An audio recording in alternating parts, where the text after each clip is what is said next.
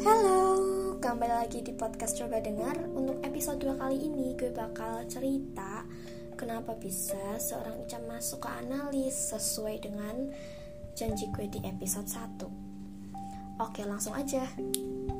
Jadi nih, awal mula gue masuk ke analis itu umur gue 15 Beranjak ke 16 tahun. Dan itu tepat sebulan sebelum gue mau masuk ke ulang tahun ya tepat sebulan sebelum ulang tahun.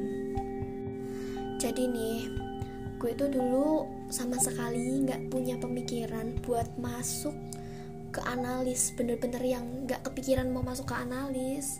Because I have a dream. Ya gue punya mimpi. Gue tuh punya mimpi bisa kerja di luar negeri sebagai duta perwakilan dari Indonesia sebelum gue punya pemikiran kayak gini. Ada salah satu guru gue nih waktu gue di kelas 8 tuh bilang kalau seorang Ica itu jago public speaking terus skill Inggrisnya juga lumayan terus beliau tuh ngiming-ngimingin punya anak apa punya saudara gitu kan kerja jadi perwakilan dari Indonesia sebagai duta apa kurang ngerti, kurang jelas dan kurang tahu entah jadi duta sampo lain duta besar apa duta apa nggak ngerti. Duta-dutaan kali ya nggak ngerti sih. Pokoknya jadi kepengen aja. Ngerti nggak sih pemikirannya bocil umur 15 tahun anak SMP gitu kerja di luar negeri tuh kayak suatu yang wah banget kayak menarik impressive interested dan setelah gue nih tahu kalau itu tuh bener-bener yang kayak ih pengen banget ngerti gak sih? Gue tuh jadi punya pikiran kalau gue tuh harus masuk ke SMA gue udah pengen banget nih dari kelas 2 tuh gue udah menentukan gue ngeplan mau masuk SMA mana. Gue tuh tahu gue pengen masuk SMA ini dan gue pengen kuliah di jurusan ini gue pengen kuliah di jurusan internasional hubungan internasional lebih tepatnya. Dan SMA-nya tuh ada salah satu SMA yang enggak ya biasa SMA yang standar biasa aja negeri dan tuh juga di Solo. Karena gue ini orang Solo coy.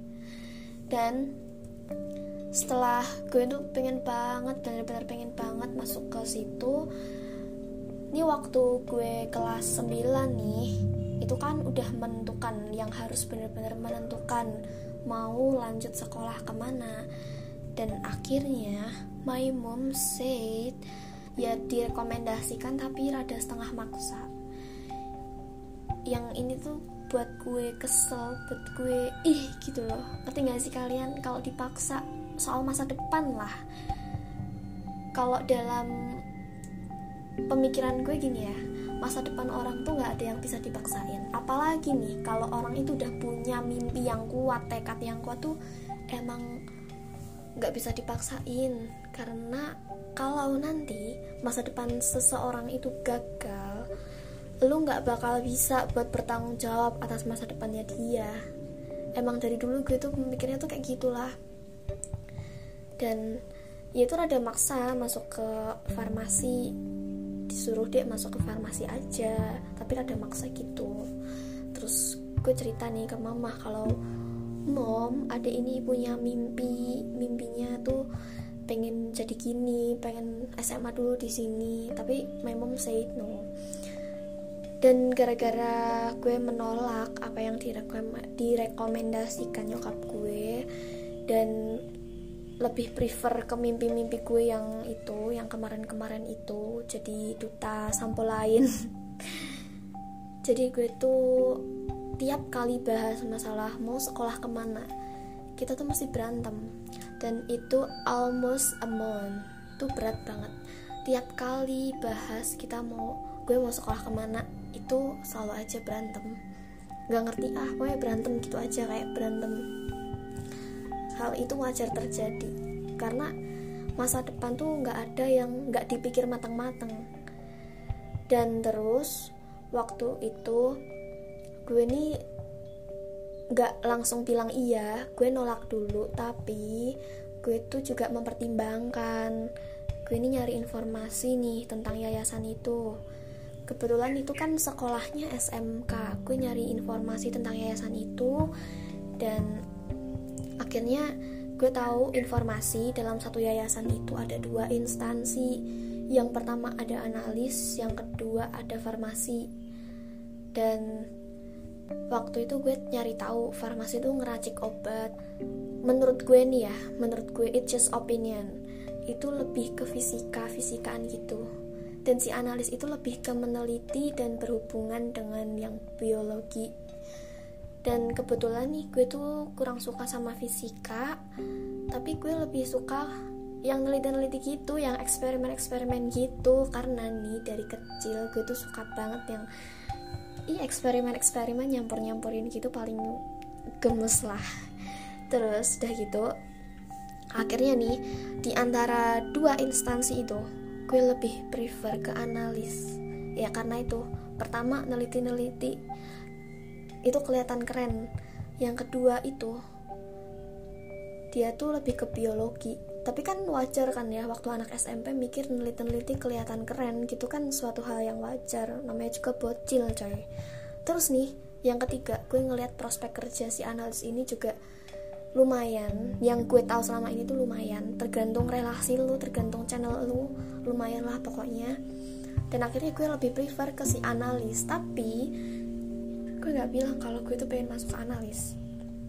Ya gue cuma bilang aja kalau gue ini nggak mau masuk farmasi. Tapi gue masih kekeh sama mimpi yang mimpi yang kemarin. Sebenarnya buat masuk ke hubungan internasional gue sendiri masih ragu. Karena kan lu ngerti gak sih yang ma namanya mau masuk ke PTN itu susahnya kayak gimana? Gue juga ngerti ya harus ngelewatin SBMPTN lah. Harus ngelewatin SNMPTN kalau nggak lulus ya bejolu aja harus ujian mandiri. Terus lagi masih yang ujian lain-lain lah pokoknya duit duit duit gitu. Dan akhirnya nih setelah gue sama nyokap gue berantem hampir sebulan di penghujung tahun gue bilang ke mama kalau gue mau masuk ke analis aja daripada ke farmasi. And my mom say ya udahlah dek kalau gitu. Berarti kan emang udah pasrah gitu loh. Berarti kan iya gitu loh ngerti nggak sih? Dan habis bilang masalah gue masuk ke analis itu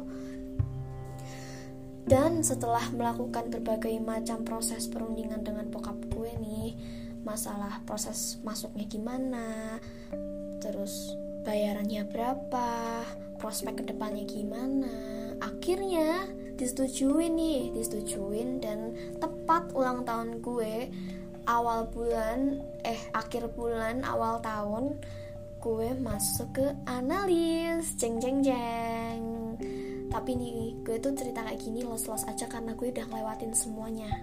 But guys you should know dari berbagai macam proses yang gue alamin gue laluin kemarin-kemarin itu sampai gue bisa speak up ini dengan los. Gue tuh mengalami berbagai macam warna perasaan. Gue tuh marah gue kesel sebel bingung galau gegana alias gelisah galau merana. Pokoknya waktu itu tuh bener-bener perasaan gue itu dipenuhin warna banget dan termasuk warna kelabu gitu. Buat yang pengen tahu nih gue belajar apa aja di analis bisa kalian dengar di podcast selanjutnya